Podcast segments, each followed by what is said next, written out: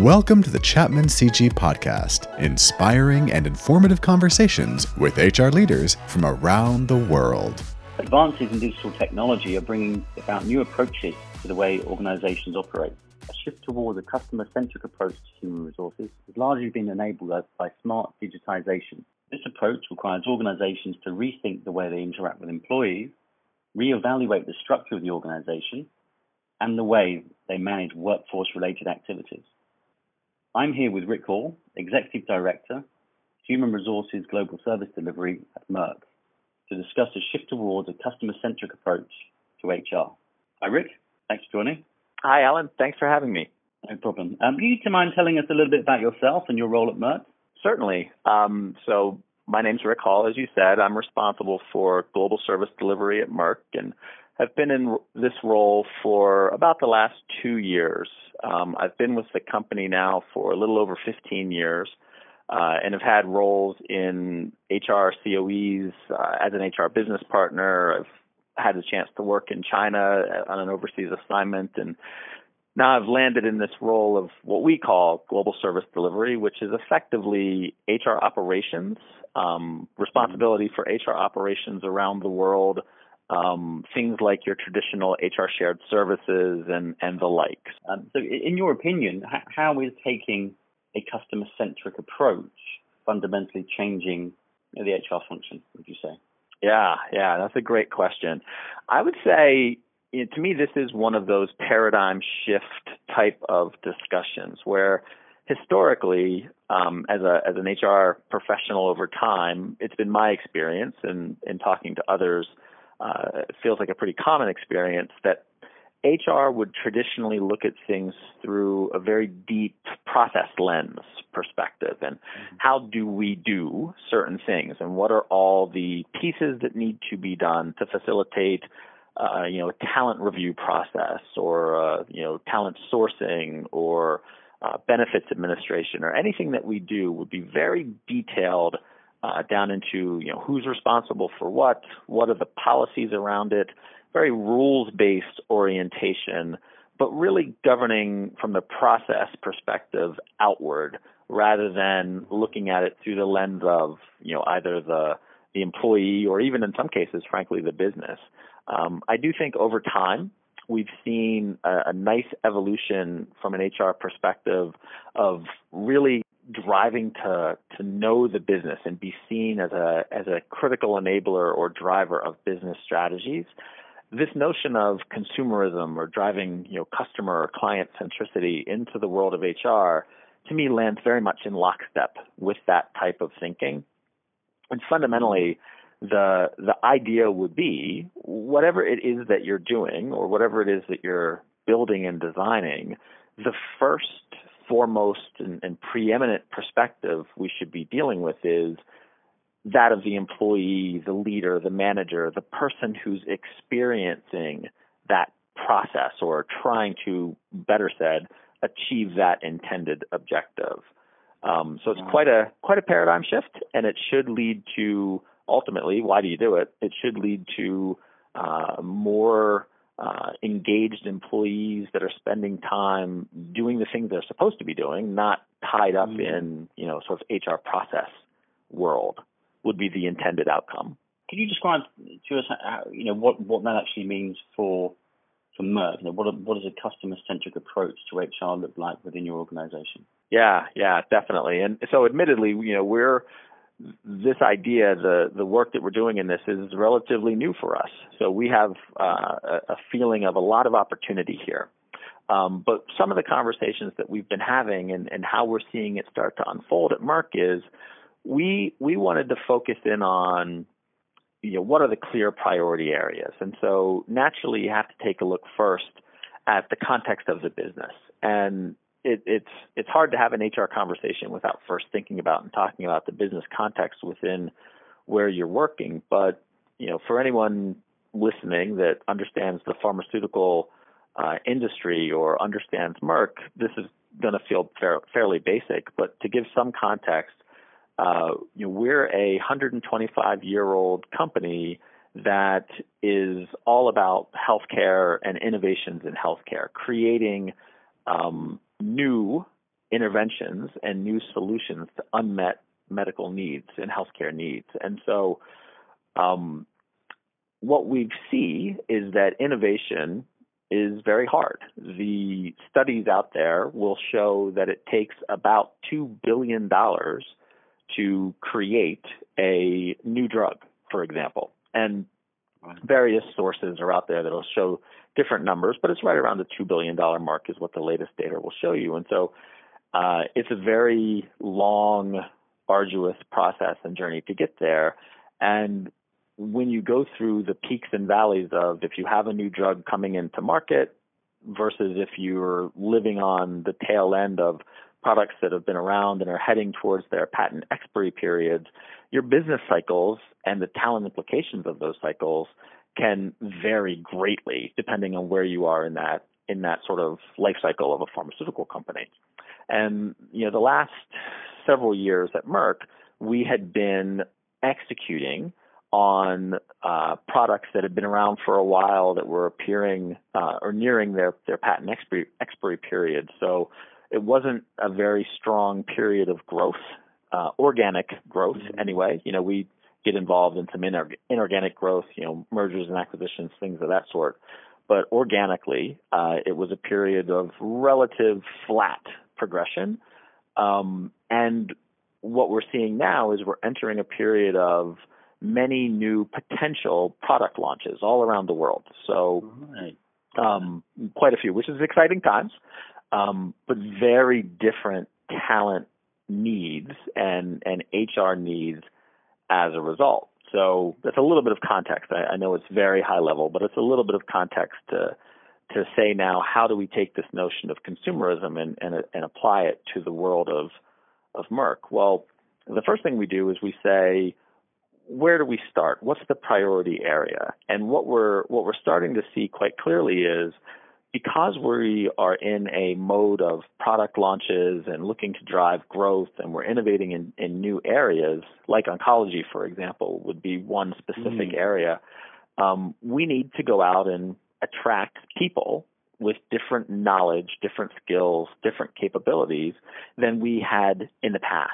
And so, as oncology, as an example, it's very important for us to go out and when we're engaging with these talent pools that we're sourcing in the right places and that we're sourcing for the right kinds of talent and that we're presenting to them an, an employee value proposition or an employee brand that resonates with them you know whether they're you know senior in their career whether they're you know mm-hmm. recent graduates wherever they land in the you know the generation life cycle and you know the the same old processes of you know have a new job, post the job, interview the, yeah. the candidates, put them into the job doesn't quite work anymore for this. You know we had to really show up that yes we are a serious player in a new therapeutic area. This is a place where you can grow.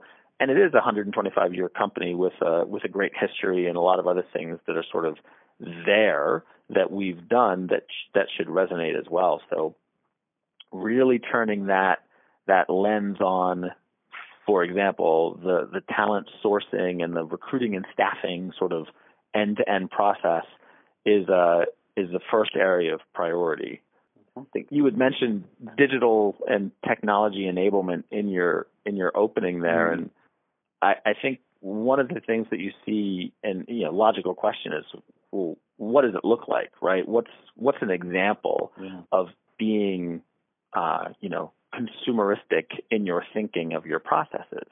Well, you know, everybody's walking around now and, and basically married to their phones as much as anything else. And, you know, I saw a study recently that said the average person now looks at their their phone 150 times per day.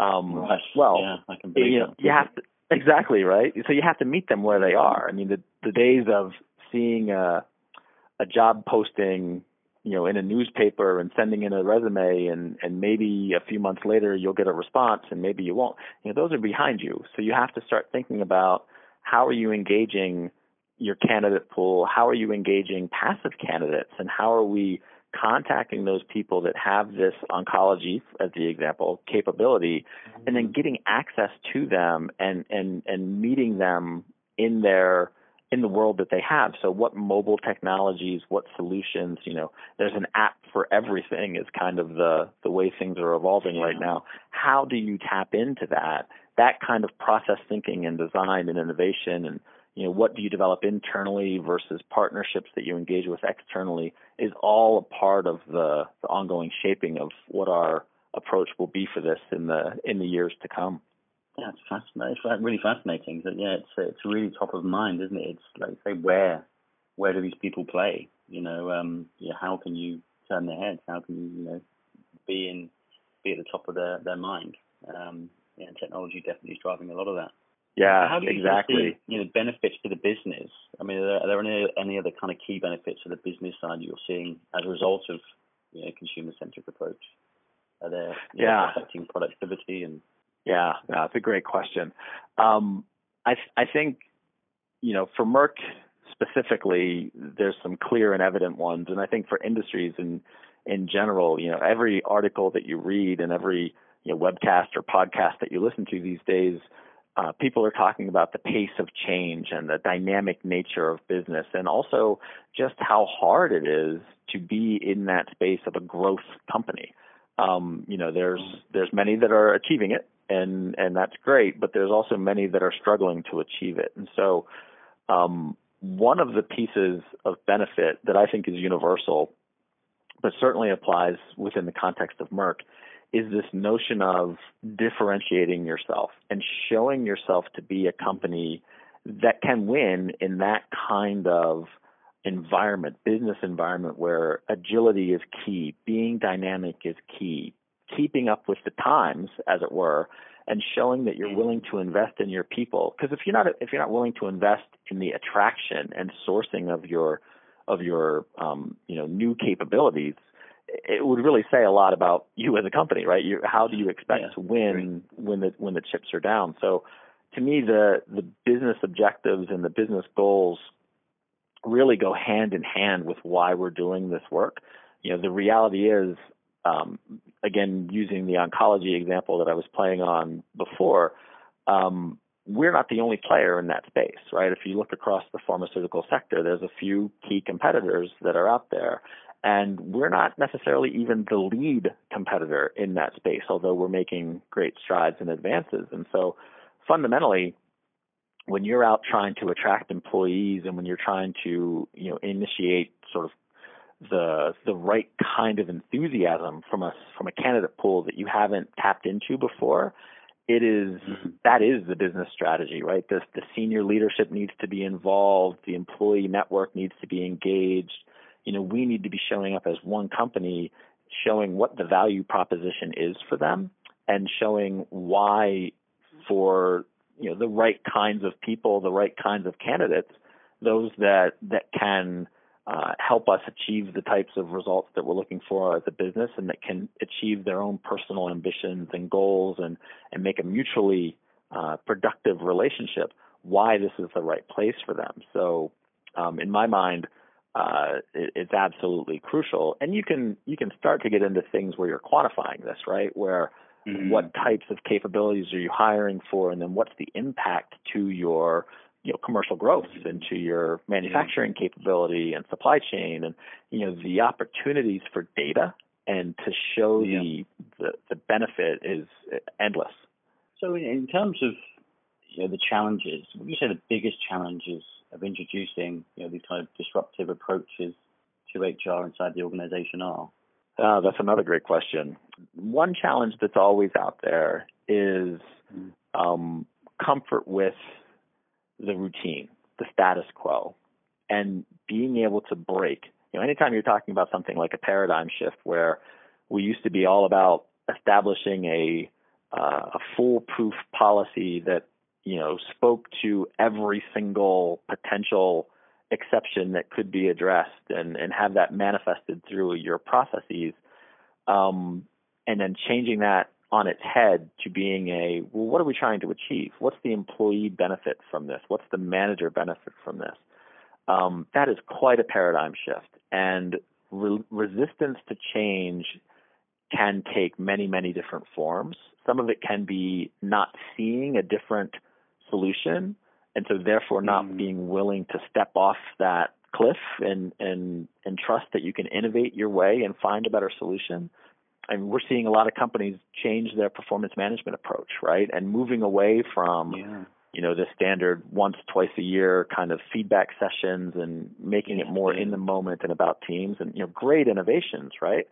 Um, well, one of the barriers to innovation and one of the biggest challenges anywhere um, is if you don't see a time tested, proven solution that's better than what you have and it's quantifiable in its return on that investment you're making, you will find a lot of people, and sometimes it's wise, but you'll find a lot of people that are unwilling to take that chance to make those uh, sort of bold steps mm-hmm. into a new future. And uh, that jumps out to me as being sort of the preeminent concern. It's it, you know you can do a lot of mm-hmm. things, um, but if you don't win the hearts and minds piece and drive the change management and the journey, uh, you're you're going to have a mm-hmm. hard time achieving the intended results.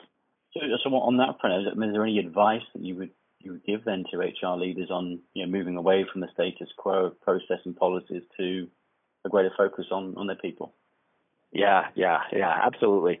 I think the piece of advice that I would give, and I think the thing that's been most impactful for us, is know what you're good at, know what your core strengths are, and know what you're not so good at, and what you're going to need to do to leverage um, externally. And it might be uncomfortable because you get into, you know, what's your focus as an internal HR organization versus what partnerships do you leverage? What consultancies do you engage with? How do you leverage the network of human resources, um, professionals and knowledge and capabilities that sits outside of your domain and tap into that and then be able to sort of draw on that and pull it into your own realm. And so I've spent quite a bit of time over the past uh, two years talking to and meeting with people that have similar jobs or similar responsibilities, but don't sit in my industry. And, you know, some things you learn, some things you see, some things you don't. But the, the benefit of that has been when I get into these conversations internally with, with HR leaders or business leaders that I'm talking about trying to drive these kinds of changes, the questions that they have – somebody's experienced that. Somebody's experienced a version of that, or you can learn some lesson and draw on that. Because at the end of the day, you know, human resources is is different in industry to industry in some ways, but it's also very similar in a lot of ways. And so, learning across that network uh, to me is incredibly valuable.